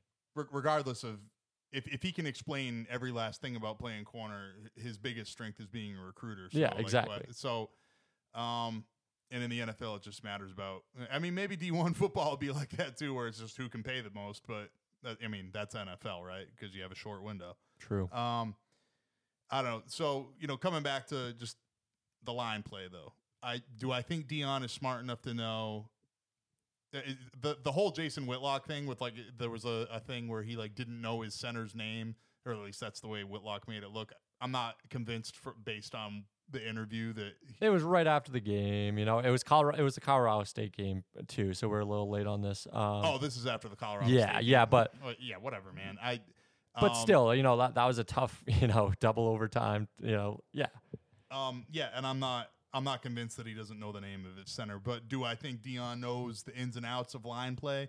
Do I think Deion probably needs to find some people that that understand it better? Yeah, probably. Um, it's also just the hardest spot like it's the hardest spots to fill out in a program anyway. We've talked about this before. Like all the all the big time programs already have those guys. yeah. And they and they usually have them too deep. You know, Deion said so- he, he's got some coming. He's, you know, at, at the Colorado State game, he was like, "Yeah, I got a couple, you know, five stars here today." Yeah, he Uh, already acknowledged that like he knows that this is the problem. Yeah, right? so that's that's So- a good that's a good sign. Um, I was a little surprised that they didn't scheme up for it better because I feel like they had to have known going in that it was a weakness of their team, right? And I just didn't see a lot of quick game. I didn't see, you know, again scheming up the a little bit of a running game to slow down the pass rush, things like that. Um, I, I would have liked to see a little bit more out of that of that out of Colorado, but hey, you know, like Deion has been genuine all along and said, "Hey, this is all new to me. I'm st- And like- genuine's the perfect word because that's what I was just about to bring up. The contrast between him after the game. That's an old fashioned old fashioned butt whooping right there. You know, he did not run from it. And then you go to the you know, the other prominent coach in his state and Sean Payton, like we we talked about before, and you know, screaming at reporters. It just it tells you a lot about you know their character and again, who do you want to play for? You know, like hey, I'm not going to make an excuse. You know, we got our we got our ass kicked and we're going to be better. You know, that's that's just the bottom line. And you know, we'll, we're on to USC now. as and that all that being said, I just I don't understand the hate for for Deion and the Colorado program. Like, yeah, some kids came out and they scuffed up the O for Oregon. Like, whatever, man. What like they, yeah, they get themselves motivated and everything like that. I, I don't really care about bluster between teams. Dan Lanning saying what he said before the game. I, I thought some of it was kind of ironic, but um, but I, I don't care about whatever a coach does to get their team motivated to play. Yeah, I, know what I I would mean? care if Dan Like- Lanning did that on Thursday or did that on Friday. And uh, because we have said multiple times, you don't need to give Deion bulletin board material, but if you do, he'll use it. Um, But there were, just, but there's just so much out there. It's so divisive out there in the media, and I don't understand what, like, where the hate for Deion actually comes from. Even from coming from a guy like me, that's like respect the game and everything like that. yeah, You know, like, I feel like you would be the person that is like, I- I'm, I'm not liking what's going on here with the flash and, you know, like, I don't care about that. That's fine. Uh, Like as long just just produce and and play the game the right way and play tough. And I mean, are you tell like you're not going to tell me that there's not toughness in that program that they like these guys want to play. Travis Hunter, yeah, he came Travis back Hunter's saying he, he with like he wants to play this week. Yeah, Yeah, and I Travis mean- Hunter's t- telling him he wants to play this week. Yeah. Like, I mean, it's crazy. So, like, I, I just I like what he's building there. I, again, it's it's genuine. We, we talked about Jake and Tim. we- We talked about. I got their perspective because they're real young guys. I mean, basically the the age of the guys that, that are playing for him. You know, and they kind of surprised me with a lot of their old man, quote unquote, old man takes. You know, like like no soft. You know, these guys are fucking soft. You know, but like, but then when it came to Colorado, they agree with me. Like, I, you know, we're all on board with Deion, so I don't understand where the hate comes from. I don't feel like he's been disrespectful to anybody, disrespectful to the game. Like, I, I don't. I just don't understand it. So like, if you want to, if you want to find something He's a disruptor. A- and it, I think it's just, well, yeah. It, well, that's the thing, right? He's, and I think there's a lot of coaches that know that they can't compete with it, and so they got to knock it down instead of just saying, Right. and instead of just saying, "Hey, man, you want to go play for Deion? You know, flashy, all that stuff, or do you want to come play for me?" And, and, and- and, like, be yourself. You know what I mean? Instead of Ryan Day, who I who I think is a great football coach. Right, you know what I mean? But after the game, I- I felt like this is like there, there's some of these coaches are almost responding to what Deion does, and like so like after the Notre Dame game, he has this like this emotional reaction to Lou Holtz. Yeah, Like- I, I, I got you in on this. So it was a, for those that are unfamiliar, it was Lou Holtz, who's uh, 86, I think. Um, he was being interviewed on the Pat McAfee show, and he was being interviewed by Ty Schmidt, who does a Lou Lou Holtz impression, and he was uh, he was like an old man face, like like Two, two shout outs for uh, for Pat McAfee show because this guy is good. you got to listen to that. If you haven't heard him impersonate Lou Holtz, it's hilarious. And I didn't even realize what Ryan Day was pissed about was that what's his name interviewing Lou Uh, Ty Schmidt, I believe, is so, the one so- doing so it. Ty Schmidt as Lou Holtz interviewing Lou Holtz. And I don't even know if Lou Holtz knows what the fuck is going Yeah, on. Yeah, I do feel kind of bad. I don't And think he does. Oh god. And, I don't know how ESPN let that get on. and then uh, yeah, ESPN like is fun all of a sudden, even though most of the time not. Whatever. Um, But yeah, so Lou Holtz in in that interview, the real Lou Holtz, he says, um, you know, I thought he brought up a decent point. You know, he's 86. He, he seems a little crisp for, you know, a little sharp. oh, he was for, still coaching. yeah, yeah, you know, he said, you know, you know, you've lost to Clemson. You've lost Clemson. I think is a little bit of the exception. Um, but you lost to Alabama. You lost to Michigan twice. What's what do you see with these teams that you know Ohio State has lost to? You see physicality. I don't think you really necessarily see that as much with the teams that you know Clemson, the teams where Clemson beat Ohio State, but you definitely see that with Alabama, right? You you do see that with Michigan as well. For if for no other reason, the fact that it's a, you know the biggest rivalry in college football and maybe Yeah, yeah, one of the biggest rivalries rivalries in sports in general.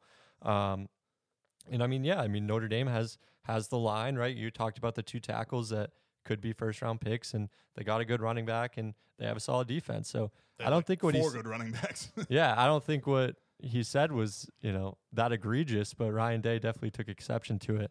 Uh, I think he was talking to the Ohio State fans when when he did it. I don't think he he was using Lou Holtz as like a vehicle to get his message across. Well, it's what I mean though. But uh, so taking it back to Deion, right? Because uh, and I get it. People are tired of hearing Deion's changed changed all of college football, but he has. Yeah. So like, and, and and maybe not even a lasting change, but he's la- he's definitely changed it in the short term, right?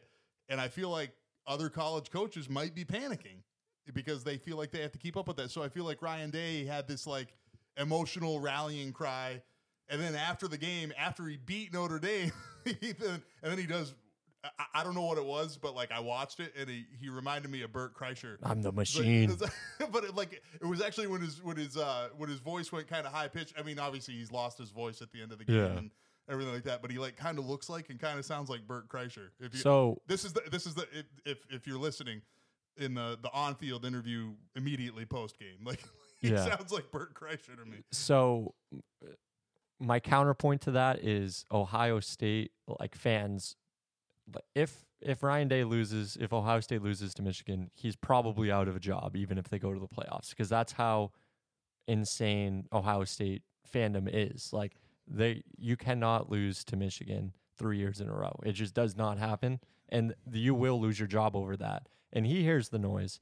So he he saw an opportunity to talk to you know the people of Ohio through Lou Holtz and you know don't have to be so mean and ask where Lou Holtz is at 10:30 at night. I think we all know where he is. He's been to bed for Yeah, he's, he's seven hours. hours. Yeah, but you know, it, it just kind of occurred to me. Do you think the transfer portal does it help or hurt coaches' job security now? I mean, it all depends. I think it can definitely. I think it probably helps in in the long run. If you lose, I mean, Ryan Day lost Quinn Ewers, right? Like Texas quarterback. Um, but you know they got a good one right now. Um, if you're losing guys left and right, you know, then that obviously raises a red flag. But it, Well, what it- I, guess what it's I a meant glimmer. It's a glimmer of hope, right? If you have a bad year and the, I'm just going to attack the transfer portal and have all these guys, and uh, I guess what I meant was like, do you think it's more likely? So if you fire Ryan Day, now you're likely to lose a lot of guys. right. So what I so I guess what I what I Okay, so like, like I, I see what you're saying. You you get an offense.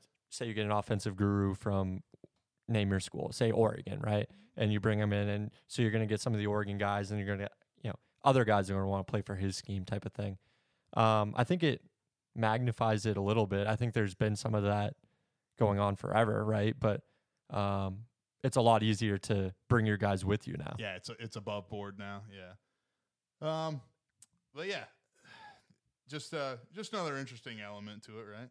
For sure. Um, by the way, though, just so you know, the weird beef with Lou Holtz aside, congratulations to Ohio State. I mean, I mean that again. We talk about these low scoring, hard fought games, and that was just a good football game. Like Yeah. that's that's not bad offense. McCord's playing well. I mean, I, even um, uh, Sam uh, Hartman. Hartman, you know, Hart, you know, Hartman looked good. Um, you know, not not huge production, but that but that's the kind of football game it was, right? Um, I don't know, man. And just Like, like, big, come- big defensive stops. It comes like, down a- to the last second. yeah. you know, I mean, I mean that's a classic, right? So, um, of course, the way it ended for the for Notre Dame, ten men on the field for for two straight plays. two two plays in a row. Do you take a penalty at that point? I- because it's at like the one. I mean, I know every inch counts, but I mean, I think it was more like the two or the three, but was it? um, I kind of feel like I would, right? Like like ten men on the field. That's a I mean, how much time was left on the clock when the, with with the second play? Like he said, he wasn't was he he wasn't aware on the the first play with ten men on the field, right. but then he was aware of it on the second play and just It let just ride. chose not to. Yeah. Yeah, I, I mean, tough call, but also just like how does that even happen? Where tough. I mean, you have so many coaches on the sideline. Yeah. Somebody, somebody has to be like, oh no, we're we're a guy short right now, and we're in a goal line set. I mean, that's I just feel like that's I feel like that's lack of composure in an important situation. You know what I mean? Because like how often do you end up with 10 guys on the field in the second quarter, you know, like you know what I right mean? on but the a, thirty yard line. but it was a huge situation and like somebody's got to be thinking about that stuff, right? I don't know. You would hope. I so I don't know. I th- I just feel like it's a huge mistake. Um speaking of huge lots of huge mistakes. So, I mean, this is probably this is the story of the week. Um so Florida State quarterback uh, Jordan Travis he had, he had a hell of a week, and uh, you know, win over Clemson, hard fought win. Florida State's number five in the AP poll now, Yep. Five. um, and now is possibly facing a, uh, you know, probably frivolous lawsuit from Joe Exotic. Uh, th- those of you that don't remember Joe Exotic from the COVID era, the, the Tiger King, Tiger King. Carole Baskin Carole fucking Baskin. So, um, killed her husband, whacked him. But listen, so we, we got an intellectual property beef on our hands here because Jordan Travis is calling himself the Tiger King after beating LSU and Clemson, rightfully so. you Yeah. know? I mean, how, how many other Tigers can he beat? You know, he's not. He's not going to play Auburn. But the shirt year, didn't right? even say Tiger King, so it's over a T-shirt. Wait, aren't there?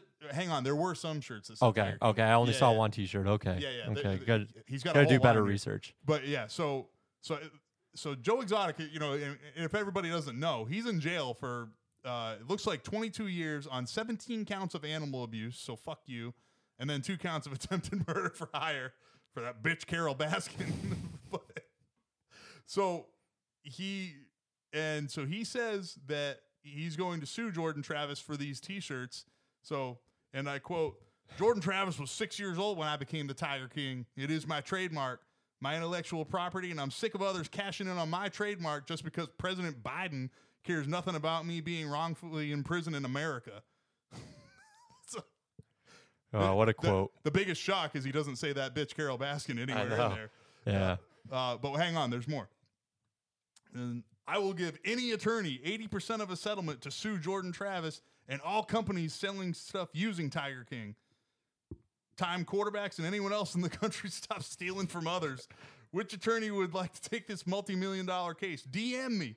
So I don't Obviously- think the Tiger King should be able to DM people in, in jail. Oh, dude, are you kidding? What, what's his name? Uh, Navalny over in Russia was on Instagram until until they just shut down Instagram. So apparently you can't. Yeah, so you you can't take away his computer time or his cell phone time or whatever the fuck it is. But So the, one of the funniest parts about this whole story is the fact that he so uh, Joe Exotic does have trademarks for Tiger King, but they're for hand very cream, specific, very specific gaming product. machines, and I, I'm blank. There was three, but they were very they were they were Hand not cream, gaming machines, and firearms. fire. Yeah. Um, where'd you get that again? What, where was that? What was that sourced? I think it was on three. Let me let me look that up. Okay, so yeah, so doesn't have. You would think that would be like his number one, right? Maybe the trademark expired on apparel or something. You would hope. Like, Um, come on, like Yeah, when when did he go to prison? It's been a while, right? it was like 21, I think 20 or no, no, no. It's no. That's when the doc came out. He's been in prison. Yeah, yeah. I think he's been in for a little bit. Or 2020 was the COVID year. That's when the doc came out, wasn't it? Yeah, so it was probably right around then. Okay. So anyway, um, so this is uh, yeah, I mean, he, I mean, he's right. Quarterbacks, quarterbacks are stealing from others. I mean, that's so I'm kind of with with. Yeah, he has his own slot slot game, I guess. Wait, I, there's no way. FanDuel Casino? Why would they? All right. We need to we need to dig deeper Yeah, into this. yeah. Um, so that you know, Allegedly. hey, listen, I was a teacher, and teachers just they inspire young minds, or they inspire minds. So I inspire. Hopefully, I've inspired you to go look up more about Joe Exotic. I don't have the whole story. Okay, this is this is a sports podcast after all. uh, but yeah, pretty wild, and uh, and I'm rooting for Jordan Travis now. I, I- I hope he doesn't back down. You know. No, yeah, don't back down. So uh, yeah, I mean, talk about NIL immediately creates these massive. these- Stories that yeah. are yeah, like Jordan Travis and uh, Good Joe Exotic. Who would have thought? Good for you, buddy. You, that you know what that reminded me of too is I will give any attorney eighty percent of a settlement to sue Jordan Travis. Did you see SWAT? Because I you're not a movie guy. I haven't seen SWAT, but I So, like I've do you seen remember the I, quote? Yeah, I've seen like the the meme. like, Yeah. I will give anyone a hundred million dollars to get me out of here. Like- so uh, it's like one step away. Like I'll I'll just sue somebody. How fucking old is that guy anyway? Like he's gonna die in prison anyway. I don't know. Um, so I feel like we're already on like you know we're, we're having fun anyway. But let's move on to holidays and history. I think we have a good we have a good lineup for the next few days actually. yeah. Um, so, but yeah, so here's our bit. So it's holidays in history. Got to celebrate every day. Uh, sure, you know you got. Uh, I mean, it's fall now, so the white girls are happy, right? Yeah. And I'm pumpkin sure all, spice I'm sure all the girls are happy. I don't know, but like the you know, uh, but yeah, pumpkin spice is in the air. I mean, I'm more of an apple guy myself. I love that time. apple cider. I Um, love it. apple cider, apple anything, man. Uh, here in Vermont, we have this place called the Apple Barn, which is just has fucking bomb pastries and Ooh, their donuts are good too. The donuts are good. The apple squares, all of it. Um, so anyway, celebrate every day. That's the point. So uh, and every day is an important day in history. So in 1960, so to uh, to take a dark turn for a second, was the first televised presidential debate, Nixon and uh, Kennedy. That's a, I mean, that's a bummer because also, I mean, that season's, you know, it's coming up, you know, campaign season. We we, we got a, a year of hell ahead of us, and I don't want to comment on one side or the other. Politics are stupid, but um, Yeah, I'll try to plug plug it out the best I can. yeah, I just, I mean, I, I mean, I'm not going to promise that I'm not going to make fun of candidates, but that's really all I'm here for. Like, No, I mean if there's some dumb commercials or yeah, yeah, it's all fair game. it actually, it is one of my favorite things to watch politicians make an ass of themselves. Like, uh, you ever see that one with Hillary Clinton where she's like, she's like, the kids want to play Pokemon Go. Like, I want to get them to Pokemon Go to the polls. And it Oh. was like, and it was just like, No. Nice like try, one, Hillary. one, one single clap out of the thousands there. Was, Nice try, yeah, Hillary. it, it was brutal. It was a record scratch. It, it was probably that guy Ken, uh, who. yeah, never mind. We're going down a hole now. The Ken with the, I think he was from Indiana, red shirt. I don't know. Anyway, we'll have to cut that. Uh, it's- nope, nope. We're uncut here now. That's how we. Somebody do it. will know what I mean. It's like because I don't have time to. but no, uh, there was another one. What was it? Uh, uh, Jeb Bush. I can't remember what he said, but on the camp- campaign trail, and then he, you know, blah blah blah. Please clap. Did he actually say that? it was he has he has a few good ones. It was like uh he's like he was like pandering to Mexicans or something. Ken was Bone. Yeah, okay. It's a real guy. uh, what is this? He went viral in 2016. Ken Bone. We'll, we'll look him up after. oh, okay. All right. Um Red sweater guy, Ken. So see, Ken- I was on the right track. Ken Bone B O N E Correct, correct. Okay. Maybe we'll post we can post a clip. We have socials now, so we can do this, you know. And our and our boy Ahmad at work was teaching me about uh, website stuff, so that might be coming real soon. Um, where was I? Presidential debate, making fun of politicians. Yeah, so we're we're here for that, but we we but your political views actually like your political views themselves, we don't care. Let's go somewhere else.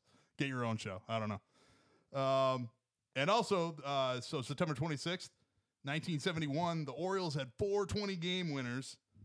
Um, That's crazy because I, I looked this up. Uh, they had 101 wins, so the majority of their wins came from those four guys. yeah, well, yeah, and they had a, a fifth starter who Right. presumably probably won 15 games or something. We didn't look it up, but um, four 20 game winners is just crazy. Hasn't happened since. It was the first time since the 1920 White Sox, by the way. Um, and that team lost in the World Series to Roberto Clemente's Pirates, seven game series. Uh, also, September 26th, National Pancake Day. You uh, IHOP or Denny's, man? Neither really. I, I just a local spot. I don't, you know. No, I'm, I not, can respect that. I'm not a big. What about you? Um, well, you know, I was gonna actually. So this was story time for me. Um, if you ever go out to Las Vegas, it's way off the strip, but there's this place called Original Pancake House, and it's actually not pancakes; it's a waffle. But whatever, breakfast. Okay, food, no, right? that's that's. I, I didn't want to disrespect pancakes on No, on their wrong- day. Exactly. There's nothing wrong with pancakes, flapjacks, whatever you want to call them, right? Griddle cakes, you know. Um, but hey, uh, there's this waffle, like apple waffle there. And the manager, I don't know if he's still there, but dude, that guy, he is Mike Ditka's doppelganger. and like, uh, and I, I always wanted to tell him that, but I was always kind of afraid. Like, he didn't look mean. He just, he just looked like him, and I was afraid You have he the might. sweater and everything. Uh, uh, Probably not in uh, Vegas. No, he no he exactly he needed the sweater. Yeah, in a restaurant, but you know, but just the mustache, the hair. He he, loo- he looked like he could be Ditka's brother or something. And I was afraid if I if I said it to him, you know, that he might Poison your food or eh, something. well, and he might get mean. tackle you. He might get mean like Mike Dick. so, um, but anyway, so yeah, so OPH Original Pancake House. Go there if you're ever out in Vegas. It's like 20 minutes off the strip, west of the strip, but just do it. Um, it's also National Situational Awareness Day. That's tomorrow, September 26th. Josh McDaniels does not celebrate. Uh, yeah, Josh McDaniel's not a fan. Um, but hey, you know, maybe we can, you know, raise awareness for him, right? And maybe maybe there's a charity out there for him. I don't know. But um, you know, kidding aside though, my wife does women's self defense, and this is like a, a big part of it, ladies, is stay off your fucking cell phones when you're alone. Okay. Again, this is by the way, this isn't victim blaming or anything, but this is like uh, this is one of the biggest things is just like pay attention to your surroundings, especially when you're by yourself, because this is like because they look for you know shitty people, you know uh, predators. They look for easy targets, right? Right. So um, I might get recertified to help her teach that actually, because um, I was certified to help her at one point. So just to be clear, that's not victim blaming. That's just saying, ladies, be aware of your surroundings. 'cause- Oh, that's a good. Yeah. yeah, you know. Good advice. Uh, September twenty seventh, morning morning show host day. You, you, you, I mean, I mean, you're never up before like noon, are you? No, I'm actually a morning guy. oh, you are. Yeah, Okay. yeah. I like mornings. Uh, I don't like recording into the morning, but here we are. No, I'm kidding. Not, hey, we're not there yet. We- no, we I think we're gonna we're we're doing well. We're not gonna hit a PR today. That's that's true too. Um, but yeah, um, I don't know. Morning morning show hosts are. are Who is it? Re, uh, Regis and Kelly was it? Was that the big one? It was Kathie Lee before that with Regis. Yeah, yeah. My mom would always watch that. It would be on when I would go to school in the morning. I always, I mean, I feel like the morning show host is always like the funniest guy. Like, I mean, like on uh, Sirius XM on Mad Dog Radio, like it's uh, it's uh, Mike Babchik and uh, Willie Colon. Like they're pretty. It's Morning Men. That's the show. They're pretty good. They're pretty funny. Um, but those, that morning show, I mean, it's like they, they get to your day started the right way. You know yeah, I no, it's always like very positive vibes. Well, it's yeah, it's a different vibe, and then like I feel like the like the night like the night crew is always like a little more cynical, and you know, they talk like this. uh, yeah, they got their sexy DJ voice. You know, you know, either that, yeah, one or the other. Um, I just put I put it on here. National Crush a Can Day is also the 27th. Just makes me think of Ryan in the office. he's like he's like he's like threaten you. Why, Why would I do that? Why would we threaten you?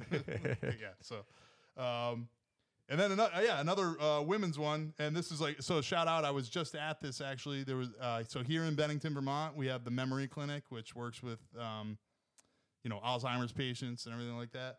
And so they had this. Uh, they had six members of the SMS T2 uh, cross country ski team, and they train here in Vermont, but they're basically never here because they're always all around the world.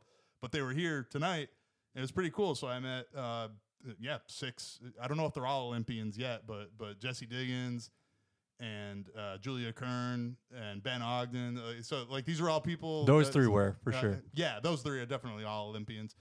Um, but there were six of them, and they're all just, I mean, just six world class athletes. They're, they're not in mainstream sports, but they're, I mean, they're, If you have never heard the call, here comes Diggins. Do yourself a favor and just YouTube. Here comes Diggins. Uh, just one of the most elite calls in any sport ever. It's it's it, it'll give you chills. dude, she gave me chills tonight. She was talking about, uh, somebody asked a question about how do you deal with your losses or something like that, and how do you, you know, how do you move on from it? And she said at the Olympics when she just missed out on a medal by like three seconds or something like that.